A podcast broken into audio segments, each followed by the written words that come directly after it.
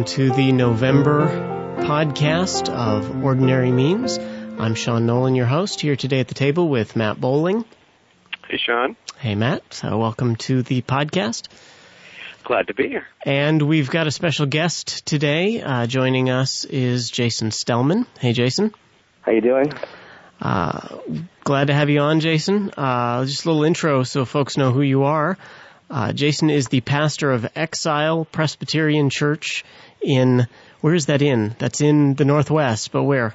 That is in Woodinville, Washington. Woodinville, Washington. And is that, with a name like Exile, is it way out of the way? no, it's only about 20 minutes from Seattle, actually. Okay. So you're not, you're not too far from that. We're not too far at all. We, we keep having, uh, keep having Seattle guys on the podcast. It's intentional. We're taking over the world, actually. yes. Don't tell anybody. Yeah, well, I'm the guy recording it, so uh, it's still run from Pennsylvania. Um, now you have uh, just uh, if anybody wants more info on you, they can check you out at your blog, um, which, as you and I talked about earlier, is in Latin. So for those of us who don't read Latin, uh, we're going to be they're going to be better off googling your name. Well, just the title of the blog is in Latin. Just the actual stuff I write is in English. Oh, that's good. That's good. yeah, that's you know, very helpful. I'm just trying to be contextual. Uh, well, yes, that's appropriate. So uh, they would go to, uh, if you speak Latin, it's uh, De Regnis Duobus blogspot.com. Uh, otherwise, just Google Jason Stellman, two L's, one N, and uh, you'll find his blog will come up. Uh, did you guys know this is just a random bit of a tidbit of information that our our three listeners will enjoy hearing? If you Google the phrase "ordinary means," our website is the first three hits. Wow! How about wow, that? Wow, you've you've arrived. we have, and that's not that's not even the advertised ones. You know how they have the two advertise advertisements with every Google hit. Uh, I don't think it was even the uh, the advertisement. It was right up there on the top. They didn't even put ads, you know, because they know you're not supposed to advertise in church. Right. Yeah, Google's good about that. Well, hey, what we want to talk about uh, this month is uh, an issue that has just come. Uh, I don't know if we would say this has come to a head, but it's been something that's we've talked about for a while, which is the whole federal vision debate. Uh, but there's one particular individual who is a part of your presbytery, um, Peter Leithart, um, and he uh, he responded. This has been uh, our our report, the report that came from the PCA General Assembly in 2007. Uh, back in 2007, Peter Leithart responded to that with an open letter. And uh, am I am I correct, Jason, that that was the sort of the impetus for then the presbytery turning and examining him? Yeah, um, the 35th General Assembly, which met in June of 07, issued their Federal Vision Report with nine uh, declarations at the end uh, concerning issues that they uh, that the PCA thought were um, unconfessional or outside the bounds of, of confessional reform theology. And then I think it was actually that very day. Peter was not at that that General Assembly meeting in uh, Memphis, but I think that very day uh, he issued an open letter to the clerk of the Northwest Presbytery, Rob Rayburn, on his blog, um, responding to the nine declarations of the Federal Vision Report, and that is kind of what got the ball rolling. Okay. Okay. And this is, if for our listeners who may not, who may be new to the controversy, this is actually the second time uh, in recent history that Peter Leithart's views have been examined by our presbytery. This was a more narrow examination. Is that a fair way to put it, uh, Jason? This was a bit more narrow investigation than the last time. Yeah, in, in fact, um, I was here up in the Northwest Presbytery um, when the conclusions of the previous study committee uh, were presented. I wasn't I wasn't here yet uh, when the committee was formed, but my understanding was that the initial uh, charge of the committee was to examine the federal vision in general. And then they narrowed it down and said, let's examine uh, Peter Leithart in particular. But even that was, was more broad than our mandate this time. Our mandate this time was specifically to uh, stick to these nine declarations of the GA report. Well, now, who? Some of our listeners are going to be listening to this, and they're going to say, "Who in the world is Peter Leithart? I've I've never heard the name." Um, how how can we introduce people to uh, to Peter Leithart? Well, Peter is a PCA pastor. Uh, he's a, a well, he's a minister in the PCA, and after going to seminary, he pastored for about six years in the Birmingham area. Um, and ministering there, um, basically came across uh, a Presbyterianism uh, in some of the churches there that didn't seem right to him. Um, in that they acted towards the covenant children much like uh, some of our Baptist brothers might. And it struck him as odd. Um, this is I'm taking this from a lunch that I had. Uh, one of my ruling elders and I had with Peter actually at the Presbytery where we were discussing this uh, report, and struck him as odd and started getting him working on reworking, uh, trying to think about covenant baptism in more depth. He was um, trying, and he indicates this in his response to the report that um, you know where he started thinking about baptism. This is like on the first page of Peter's response. That he earnestly wanted to try and figure out how to rightly interpret baptism now saves you from First Peter.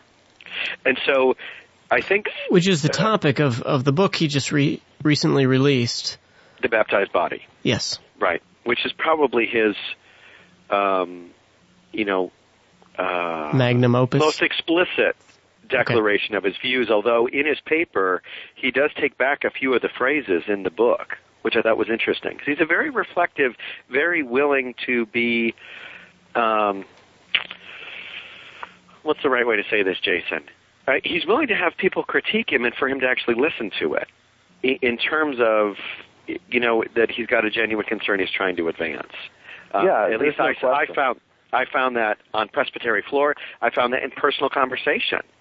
Um, you know that you might gain some things you could say to covenant children in particular with Peter's view, but do you lose the ability to say some things to other people because of taking this view. And he was like, I hadn't really thought about that. And so he's a he's an open sort of person. It's it's interesting. So the backstory. So he pastored for six years in the Birmingham area and started thinking through baptism. Went to do a PhD, um, and began to work on a motif that's the the subject of his dissertation, which is published by Wipf and Stock, um, of of analogizing or laying beside each other the ordination rite for an Aaronic priest and the baptism of a child. So efficacy through the lens of what does an ordination do to an Aaronic priest is a similar thing going on in the baptism of a covenant child. And so this is something he's been working on for quite a long time. Um, and so it's interesting when we sat down for lunch a few weeks ago. I asked him, you know, because my heart, we live. Jason and I live in the Northwest, and people here are pagan, pagan. We don't live in the Bible Belt. We don't live in Christian land. Um, most of our concern is not with um, the treatment of covenant children. Most of our concern is how do you proclaim the gospel to people who know nothing um, so, you know, in terms of context, it, although obviously we're concerned for the treatment of covenant children, all that kind of stuff, it's not that we're unconcerned about it, but it's not like the big issue to us in our ministry here. I asked him, with all the other pressing needs that are going on in terms of things to be thought about in the Christian community and in terms of our witness, even just in America today, why were you interested in this? And interestingly enough, he said, um, I like solving puzzles. Hmm. and um, and that really struck me um, that that's an inherently male kind of thing to do. It's kind of one of the aspects of, um, if you will, taking dominion. Um, but on the so other we'll, hand, we'll blame the federal vision on manliness. Well, but no, I don't want to blame it on that. But it, I, I understand that because I'm one of those kinds of people that likes to solve puzzles. Mm-hmm. But on the other hand, I do wonder Sean, you might remember I reflected on a conversation that Sean and I had with an OPC brother who was uh, not an advancer of the federal vision, but certainly as someone who was more than willing to put up with it, could see its good points. And in reflecting on that conversation with this brother, this was maybe a year and a half ago, um, I drove home from that conversation saying to myself, I bet Satan is just thrilled that we are busy spending our time and energy um, fine tuning our theology. Not to discount the theology or the importance of it, because I certainly am not doing that. Um, but it does interest me um, the unseen reality that's going on behind all of this. Um, hmm.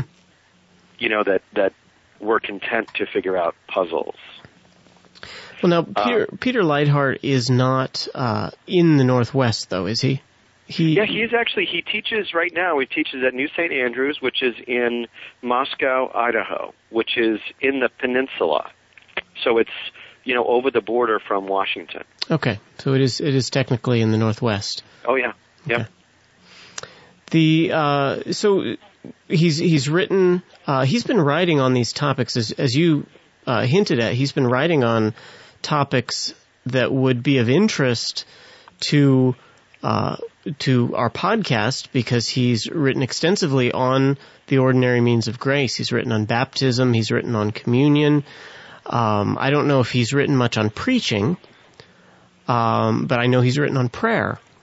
So, so he's he's had a a, a real uh, broad scope of writing in those areas. Um, I remember reading him. I was telling Jason earlier. I, I remember reading him in the '80s when he was writing with Jim Jordan in uh, Biblical Horizons. And uh, uh, I remember at the time thinking it odd that he was arguing for what uh, what we call paedo communion. Um, that is that all uh, all covenant children, all baptized children, should be allowed to partake at at the Lord's Supper.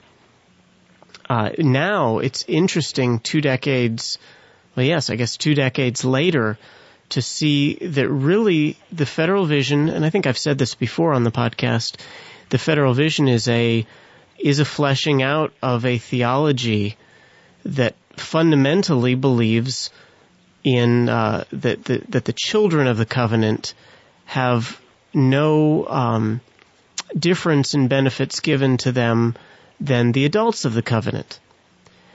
Uh, now in the PCA, we, we have that distinction. We have what's called a communing, we have communing members and non-communing members. And the children of believers are non-communing members until they make profession of their faith.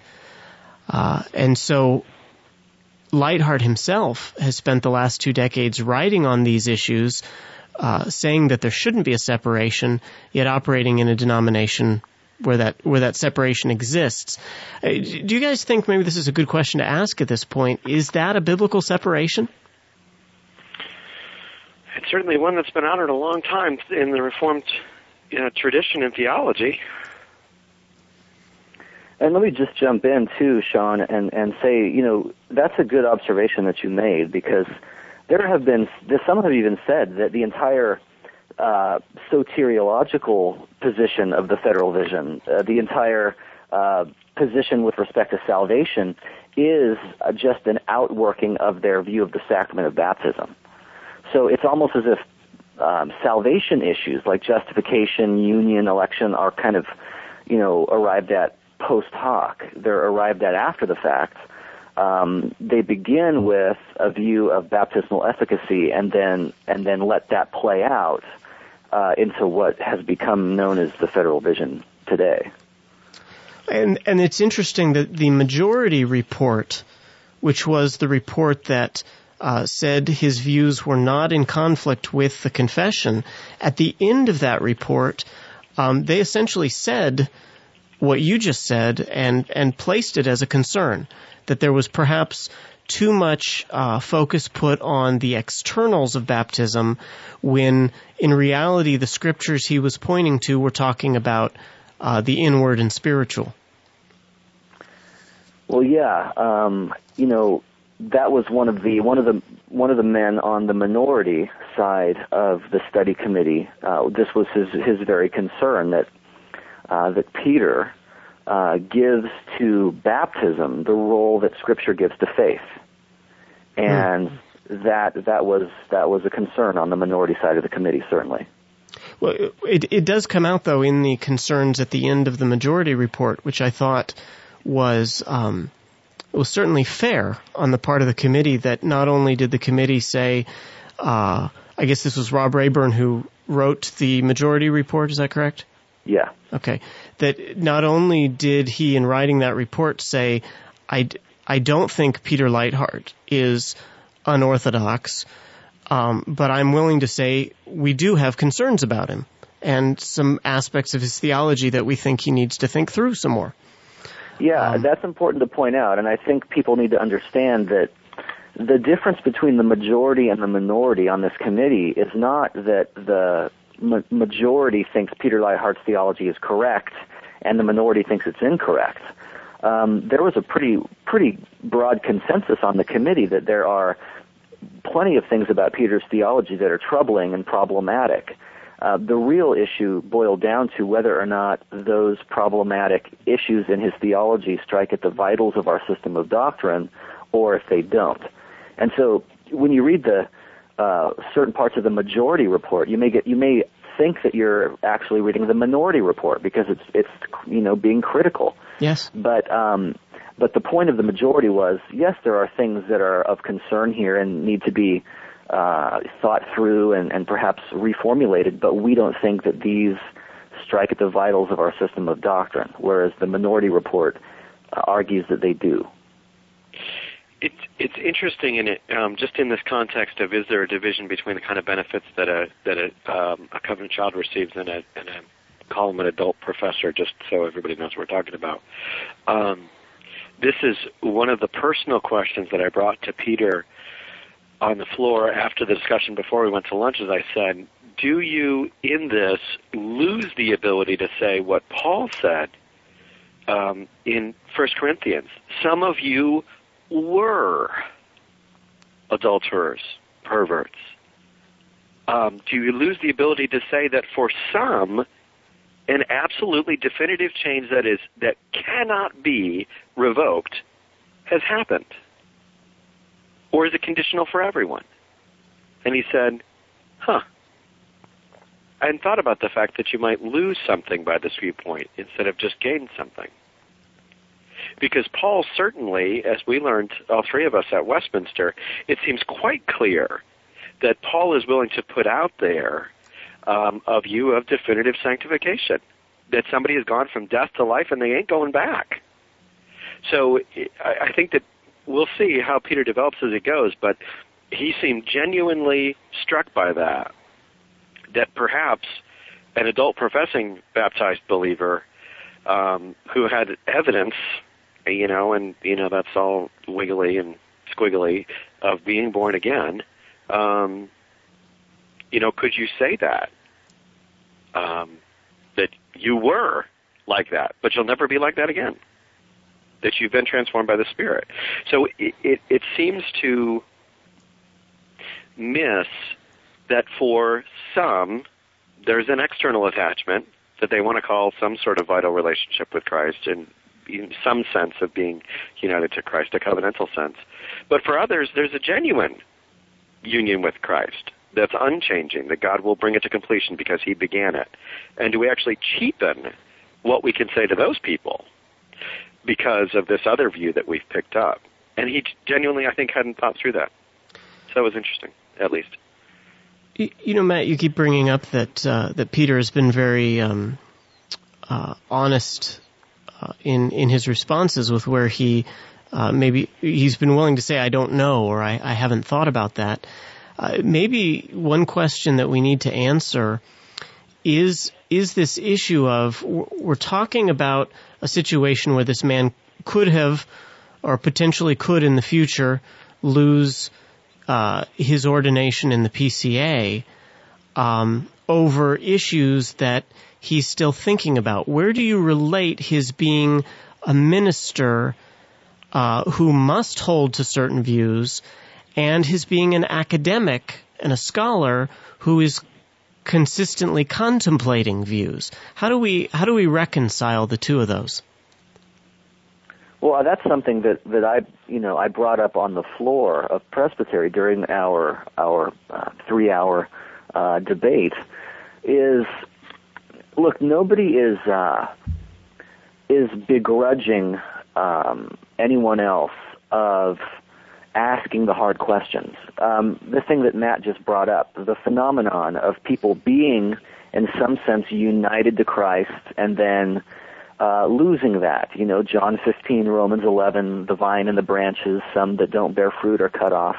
Certainly, we need to um, think about that, and we need to uh, we need to wrestle with those texts. And so, it's not the phenomenon uh, of that happening that is in dispute. It's not that uh, you know the whatever the confessional side of, of the issue is, is that that cannot happen or that does not happen.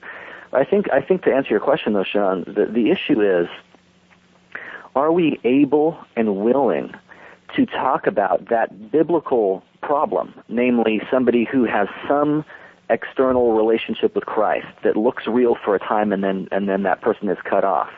Are we willing to talk about that in such a way as to not contradict the confession that we have all vowed to uphold as ministers in the PCA? um, I find it interesting that when you read the actual Westminster Confession, whenever they talk about um, what happens at baptism, they they always use the language of ingrafting instead of union. Whenever they talk about union, they're always talking about saving union, the union, the mystical union accomplished by the Holy Spirit, which cannot be broken. But when when they talk about the benefit of baptism, they talk about ingrafting. And I think that's a good example of being willing to use language that doesn't confuse people, but rather uh, using language that does justice to what you're trying to communicate from Scripture, but that doesn't do it in such a way as to as to violate the standards we've subscribed to. An interesting point, the debate uh, as it went, and this is probably typical of Presbyterians where there's a highly charged debate.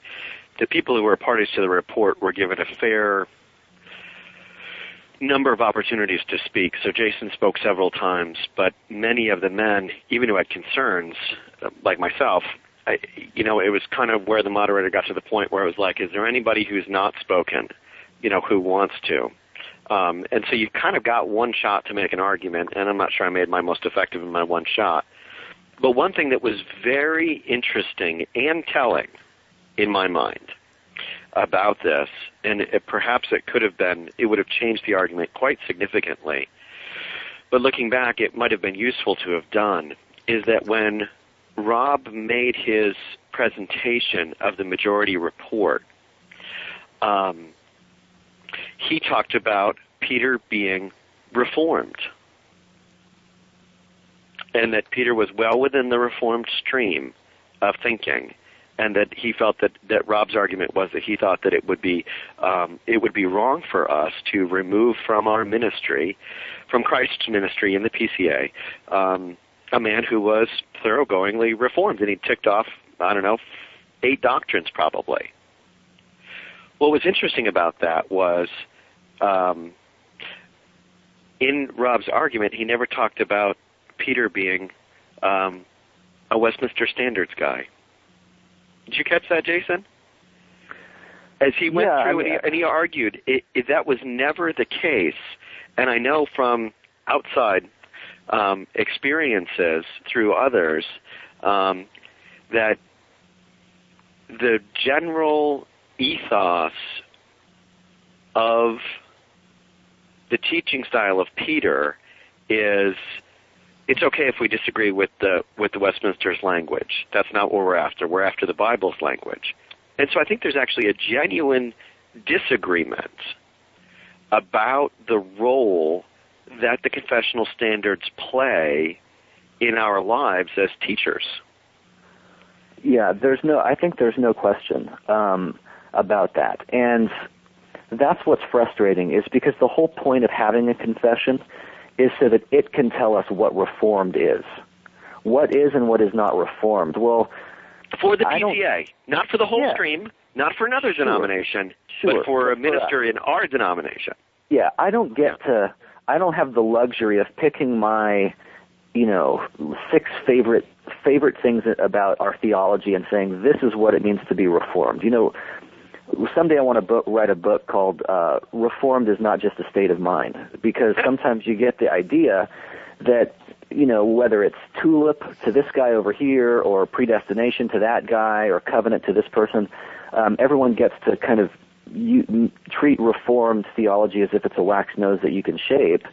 And I think that Matt, your point is is fair that um, our uh, for the PCA we have defined Reformed in terms of what, what our confessions teach. And one thing I tried to bring up on the floor during the debate is if we're talking about um, the covenant of works versus covenant of grace structure, the efficacy of baptism, the imputation of Christ's righteousness, union with Christ, election, and final justification, and the re- relationship of justification to sanctification, um, certainly this strikes at the vitals of our system.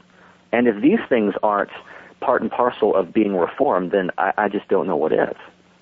Right. Yeah. Well put. Absolutely.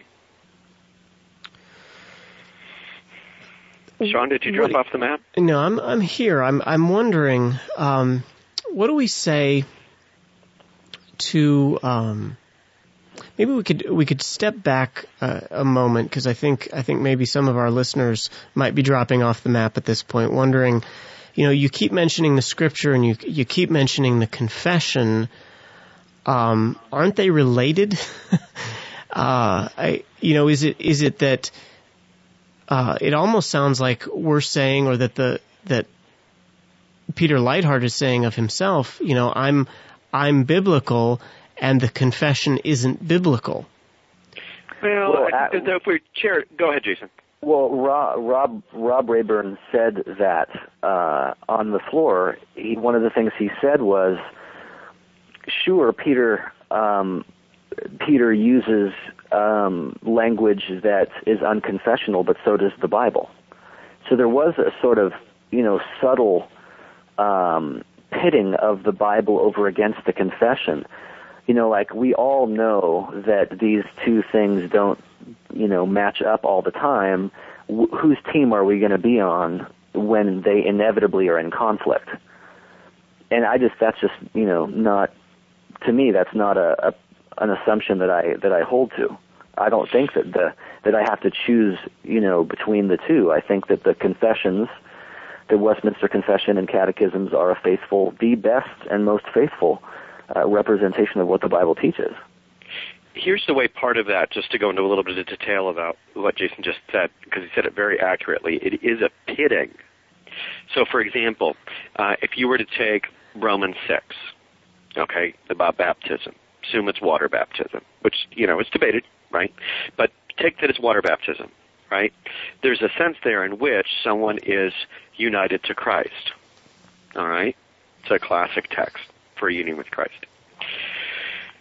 The, but it's not it's not one of the proof texts when you look in the confession about union with Christ. Because as Jason said, what the confession writers tried to do was pick, pick a label for a doctrine that was representative of a segment of the teaching of Scripture. They wanted to segment saving union with Christ. And they said these passages are what we're talking about. We recognize that, you know, John 15 is out there. We recognize that Hebrews is out there, Hebrews 6. We recognize that um, Romans 11 is out there. Um, we recognize Romans 6 is out there. But what we are interested in talking about here, under the label that we've chosen of union with Christ, is the narrow, effective work of the Spirit, the fruit of effectual calling. So they chose to pick a narrower category to segment a part of the teaching of Scripture. Peter thinks that's unjust. His sense is that if we pick and choose among um, the justification passages in the Scriptures, and we pick those which are clearly forensic, and we call those of the passages are the ones that are crucial in terms of justification but we don't want to broaden the net, and Jason covers this in an appendix for the minority report, second appendix, I think. but if we, if, on Peter's view, if we don't broaden the net and include what um, James has to say about justification and the way justification is used in the in the Old Testament, if we're stuck on just these few Pauline examples for what we want to say about justification, that's unjust. The the biblical category of justification, which is a big tent, should trump the confessions category, which is a small tent. And so he's sort of Jason, tell me if you think this is a fair way to put it. He is disagreeing with the way of theologizing that the confession writers were doing.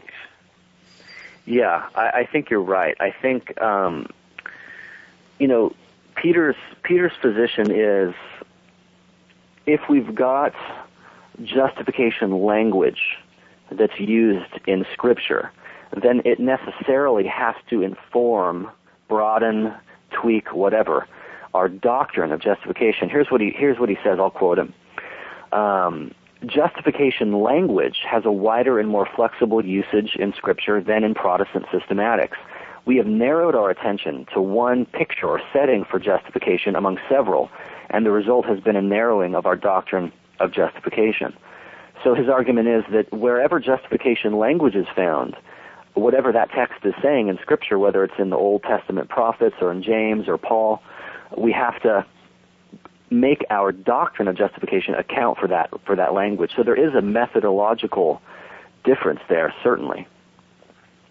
And in that sense, Scripture trumps the confessional formulation because he looks at the confession and says, the confession writers were doing the wrong thing.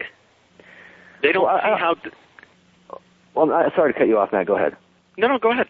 Well, I was going to say, I don't think he would say that Scripture trumps uh, ju- the confession. I think he would he would read the chapter on justification in our confession and say, "There's nothing I disagree with here. I just happen to think a whole lot more stuff ab- about justification than the narrow forensic issue." So I don't think he would want to, you know, um, question or or dismiss forensic justification at all. But what he would want to do is say, but justification is a whole lot more than what the divines wrote down in the 1640s. I, I think you're right. That's fair. That's a very fair way of putting it. It would also be fair to say that the divines, uh, Jason, you mentioned this earlier, uh, in their choice of words, uh, avoided um, some of the controversies that they had in their own day uh, by saying by using words like ingrafting and union uh, in their appropriate places, they avoided there being uh, some confusion among those who might have had a higher uh, view of baptism and thought that uh, you know coming from a Catholic background, they might have still retained views uh, that saw baptism as having a redemptive effect. Yeah, and and that's part. That's just kind of goes with being a team player. I think, um, unlike let's say the Heidelberg Catechism, which was written by two guys, uh, our our standards were written by a bunch of guys, and um, sometimes what that involves is figuring out a way to say something that um, both ref- faithfully reflects the teaching of Scripture um, but also doesn't cause unnecessary confusion. And that's kind of the irony, I think, of, of the federal vision as a whole. They're, they're trying to alleviate confusion. Um, the problem, though, is um, they're causing, they're giving rise to more questions than they're answering. Um, they're being misunderstood by everybody. Uh, I mean, if if they're constantly complaining that they are being misunderstood. Well, if your job is to make things clear, if your job is to make unclear things more clear, then why is everybody misunderstanding you? And, and why is everybody misunderstanding you to be saying the same thing? That is a question that I think that they need to answer. Hmm. It's it's very very similar. If you read, um, and I'm I've cautiously told people about this organization in the past, but the Trinity, what is it? Trinity Foundation, the late um, John Robbins organization out of Tennessee, uh, reissued a few years ago um, uh, a paper that originally went to the entire General Assembly in the early 80s, written by O. Palmer Robertson, and it's called The Current Justification Controversy. Uh, and when you read through, as a faculty member, um, O. Palmer's, I think, fairly dispassionate description, I think it's quite fair uh, description of the goings on at Westminster over the theology of Norman Shepherd. This would be some 30 years ago now. Um, many of these same exact kinds of things were being said, not just on the theological level, but on the personal level. And I think that one of, in one sense, one of the good things about Peter is that his influence is so much smaller uh, than Shepherd's was. Um, but on the other hand, I think that he equally um, is misunderstood like Shepherd was and wants to sort of say, no, no, you're not, you're misunderstanding me. You're forgetting eh, how narrow I want this to be considered. The realm in which I want this to be considered in is extraordinarily narrow. Um, and it makes for bad writing when you're constantly reminding people of what you're not saying. And, you know, when you're sort of trying to pioneer something, you're a champion for the new thing you're trying to say. So that's all to be appreciated. We've, I'm sure we've all done that with a certain emphasis that we thought was underrepresented to a congregation or in a, to a certain setting where we wanted to teach it. We've all taught something that's extraordinarily narrow, but we thought was very important. and didn't qualify it with everything. So I have some sympathy to the methodology because I've done the very thing myself. But in the context that we live in, I think that you need to affirm um, before you tweak. And that's why I like in particular, I think Jason, you're probably, John Frame was probably long gone from Westminster by the time you got there. But that was something that I appreciated about the way that Dr. Frame taught us, which was he taught us what he would call the party line. He would teach us the orthodox view. We'd look to the confession, we'd look to the scriptures, and he'd teach it to us and say, and then he'd say to us, with deference to the confession to say, here are some areas where you might think about this. The language could have been formulated maybe a little bit differently, a little bit more helpfully here. The concept is great, but, you know, and he would do it with deference to the confessional standard. And I think that's the difference here in terms of tone that might be helpful. Jason, we've uh, you, obviously you've been involved in this process. You've had a, a, key role on the committee. I think you were the chairman of the committee. Is that correct? I was the acting chair. The, yeah. the chairman was unable to be there. Okay, um, so you were pretending to be a chairman. I was pretending. I was doing my best. And, now, and this was at the at the presbytery. At presbytery. What what were the and then what was the um, what was your role then as a committee? Did you just, you know, did you shine the bright light in Peter's face and ask him questions? Did you uh, interact with him via email? What was that? What was the process? There was a lot of good cop, bad cop. You know, we had him in a in an interrogation room at a local police precinct, and you know, we we denied him food and water for, for you know, we softened him up for for the hard questions. Um, no, actually, it was um, Peter was not involved in the process uh, as far as our committee meetings. He obviously was the subject of the committee, not the not a member on the committee. Um, he was we, we basically we would meet as a committee, and um, and especially during those early meetings, it was not yet apparent that there were going to be two reports. I think that um, all of us were hoping we would have one report. Um, but then after our first meeting, we kind of um, went through the Peter's nine uh, declarations or nine responses to the nine declarations, and it became apparent after that first meeting that there, unless some minds can be changed in the meantime, there will be two reports. Um, okay, so and, you were dealing so, with Peter by way of his writings primarily. Yes. Okay. Um, and that that was primarily that's what we were doing, and that was a self-conscious decision on our part. Um, le- there's there's no there's no want of uh, of writing um, from Peter's pen, and so let's let's um, let's look specifically at the baptized body, which was his most recent book on baptism. Uh, we looked at uh, his chapter in the book The Federal Vision, which was edited by Steve Wilkins. Uh, his chapter is called Judge Me, O God and it's about justification. Um, those were the two main things we looked at, in addition to his open letter to the clerk of presbytery. And once we actually had some rough drafts of our reports, we sent them to Peter uh, for for responses. And uh, on a couple of items, you know, on the report that I wrote, the minority report, uh, he made suggestions and said, you know, yes, you have correctly um, reflected my thinking here.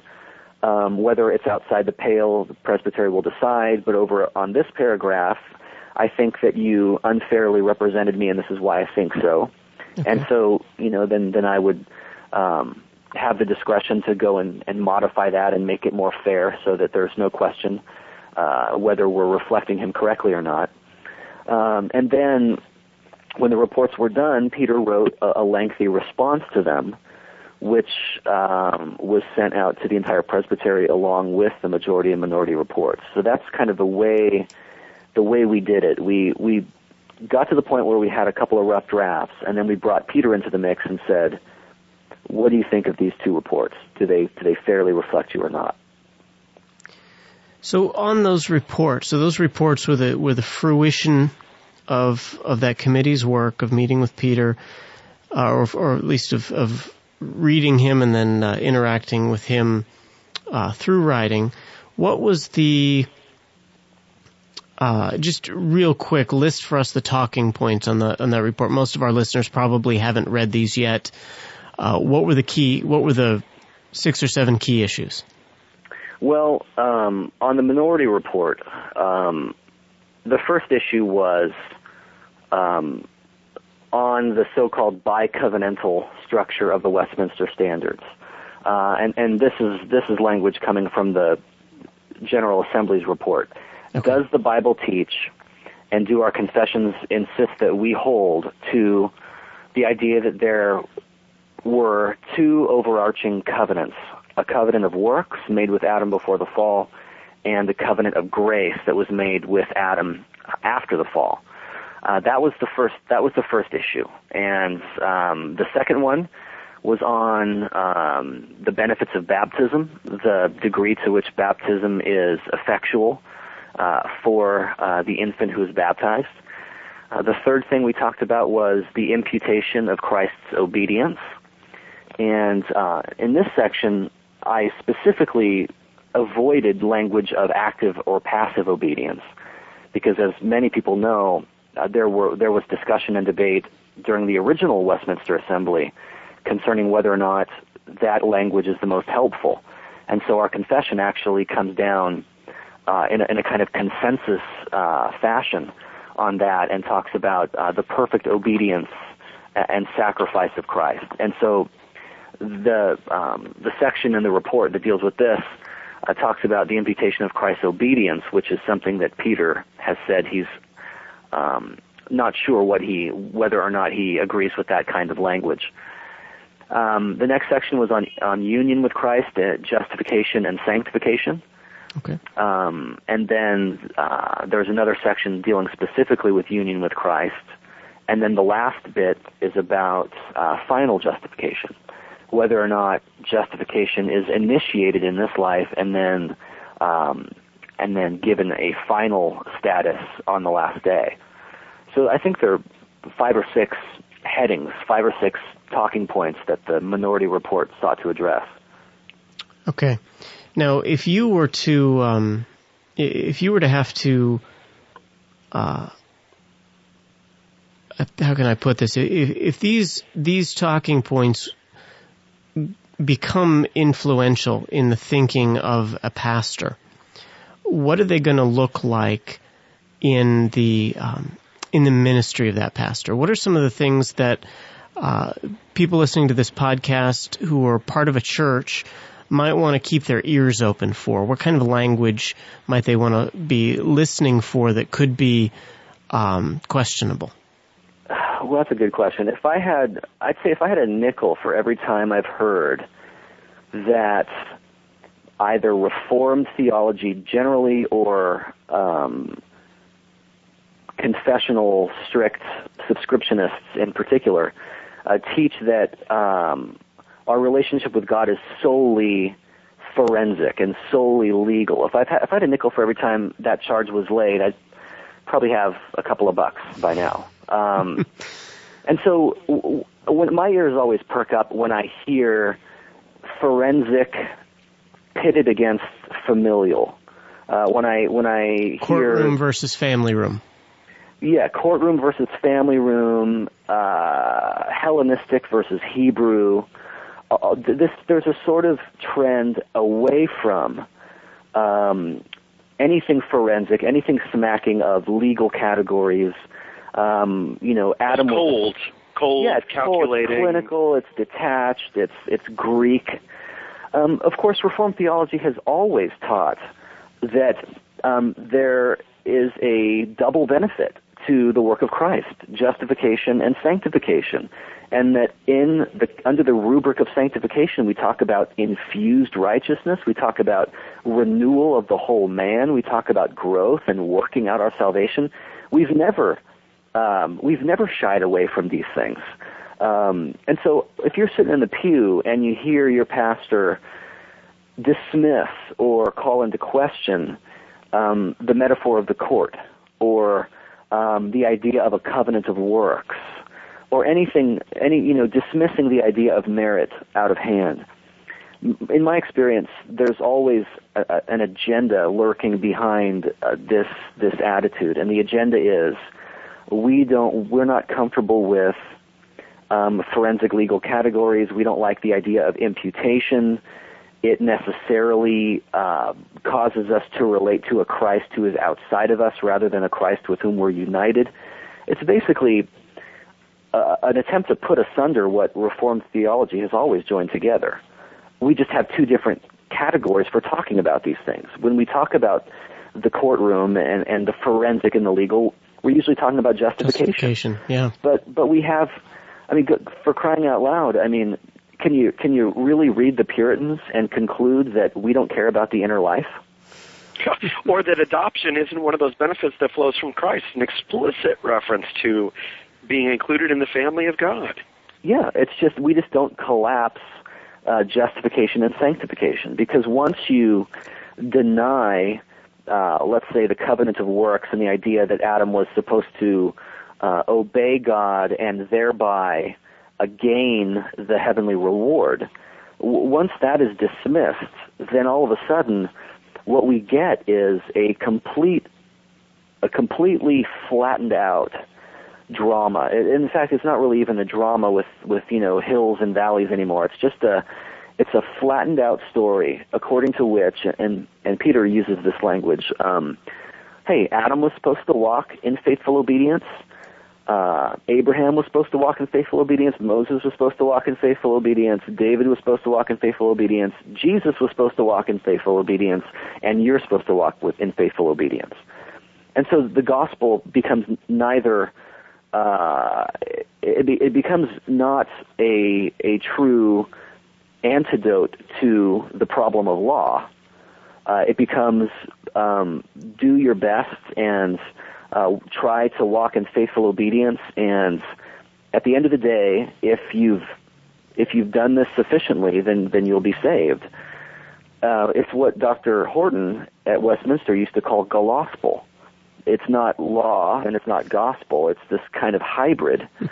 Um, but we have always said, as Reformed Protestants, that the gospel is something that solves the problem of sin, which is highlighted by law.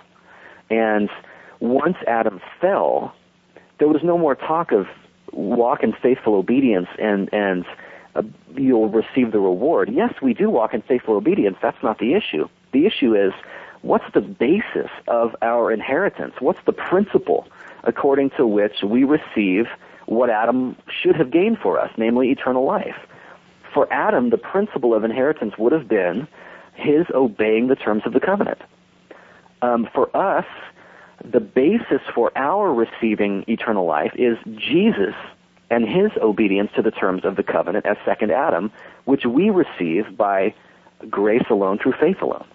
That's that's what is going to be compromised when we start dismissing or calling into question issues about whether the courtroom is an apt metaphor or whether the covenant of works is a is a biblical teaching. And that's why these issues are so important to talk about, is because, uh, and that's why the the church courts are are meeting on these issues.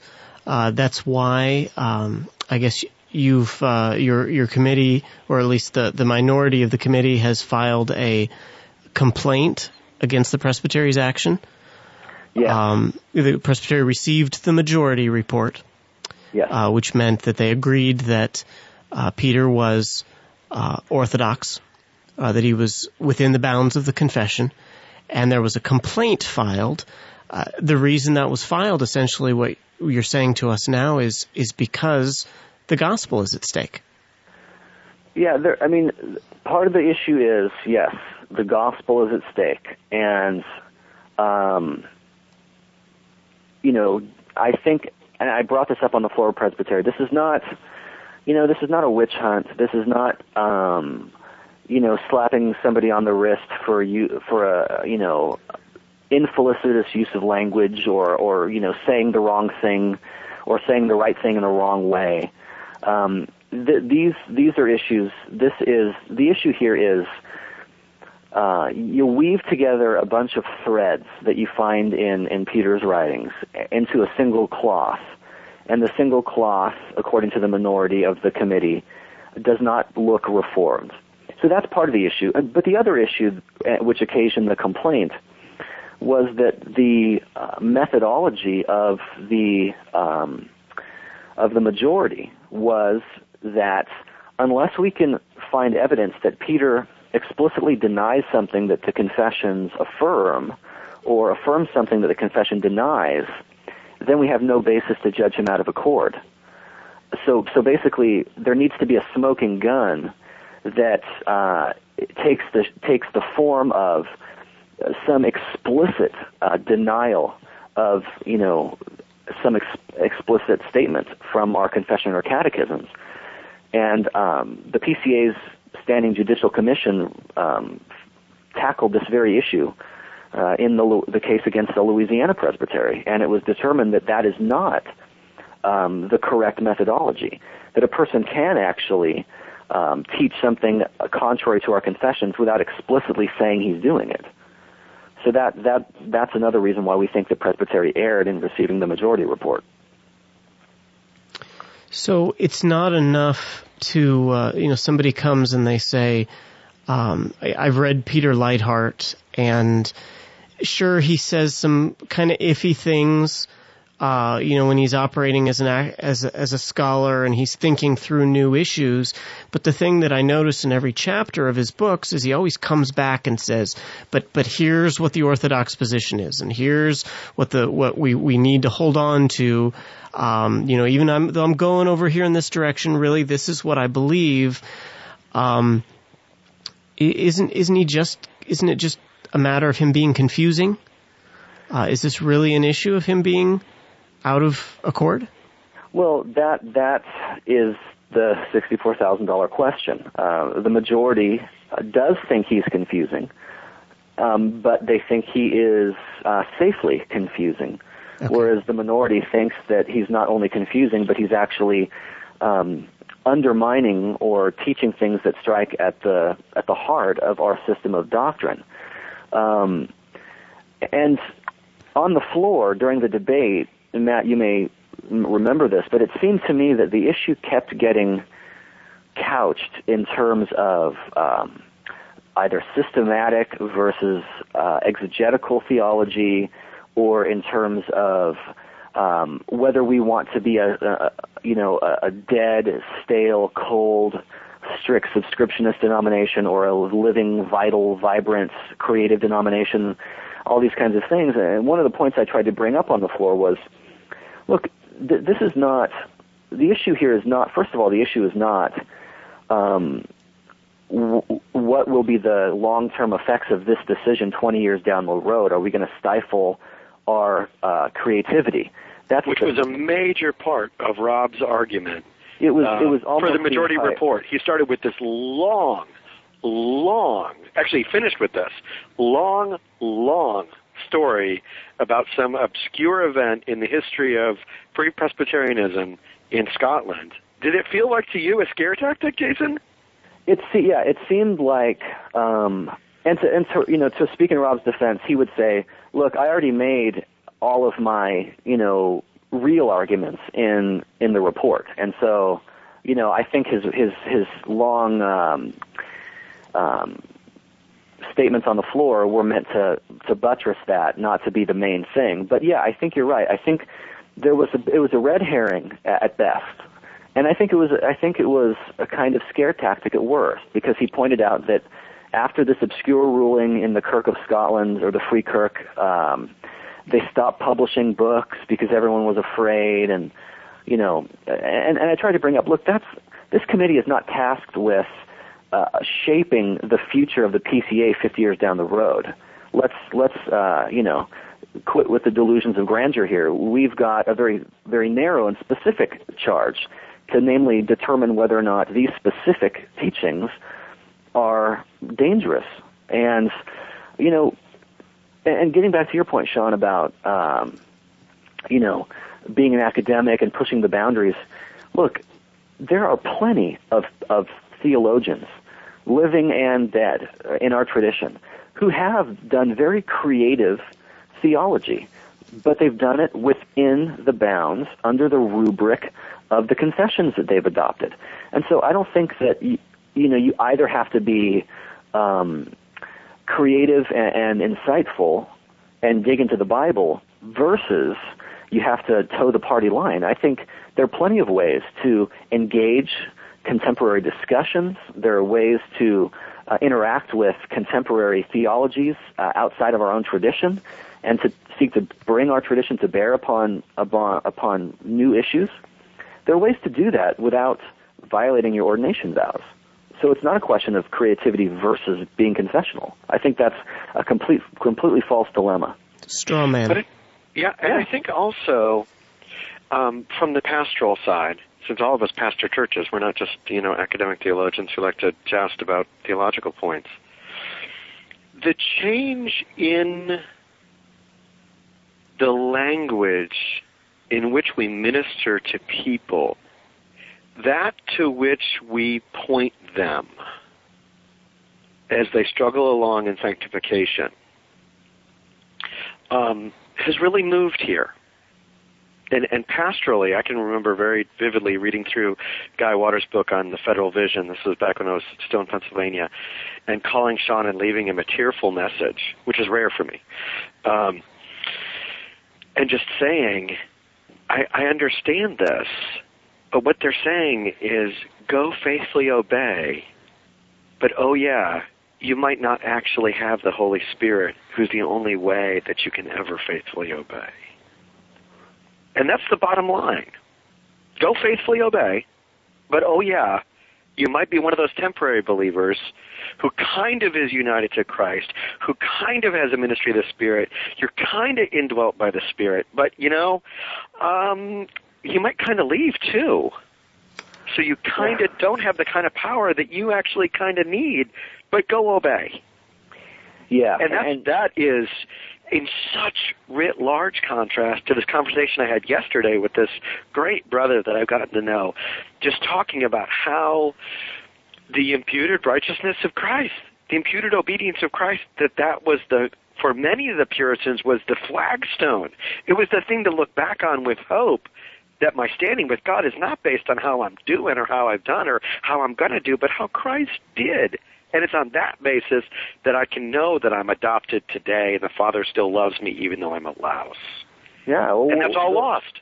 That's all lost. Ma- what were Machen's dying words? Yeah, exactly. Thank God for the active obedience of Christ, no hope without it.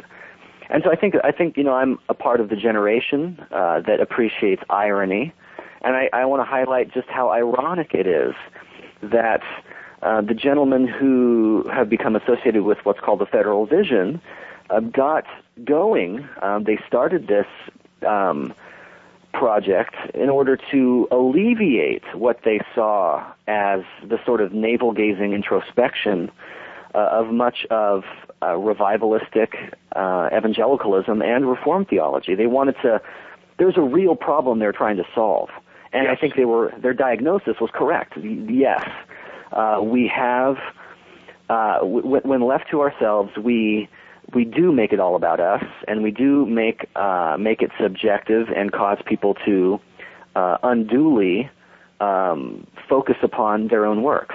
And so, yeah, they were trying to, to, to cure a real disease, but the question is, is the cure even more uh, dangerous than the initial disease they were trying to fix? Because, um, I mean, I've got I've got people in my church who uh, are coming from the sort of flagship uh, CREC church uh, in this area, which is the denomination that's sort of most associated with the Federal Vision, and they've come to us from them, and they've said there there is a there's a joy, there's a freedom, there is an assurance that we have now because you point us outside of ourselves to to Christ and what He did mm-hmm. objectively for me um, that we didn't have before because uh, we were told that we might just be covenantally united with Christ or covenantally elect or covenantally justified, but not really or not savingly. And um, and so I think that they've kind of shot themselves in the foot. Yeah, I, I've given an analysis before. This was a while back on the podcast, but it's interesting. It's interesting to me historically when you look at Westminster, Philadelphia, in from if we mark it from 1970 onward, that both camps that arose in that presbytery recognized the same problem. And the problem was an antinomianism that grew out of an American evangelicalism that said, trust Jesus. Mm.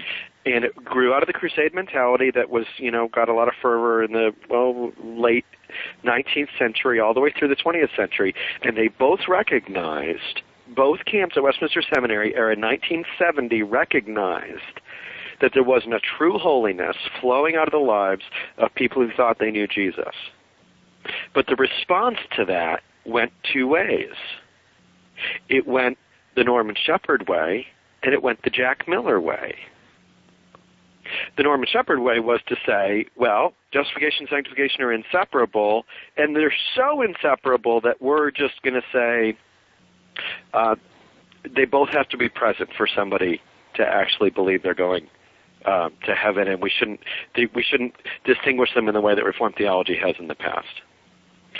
The Jack Miller way was to say, no, this is actually gospel misunderstanding, and I'm not all for everything Jack Miller's ever said. There's some qualifications that need to be said, and there's people who have taken his ideas and done far better with them um, than I think Jack did originally. Um, but Jack, I think, looked at it and said, no, it's not that the, they've missed out on the theology, they've actually missed out on the gospel. They didn't get the gospel right. That's why they aren't walking in lives of holiness.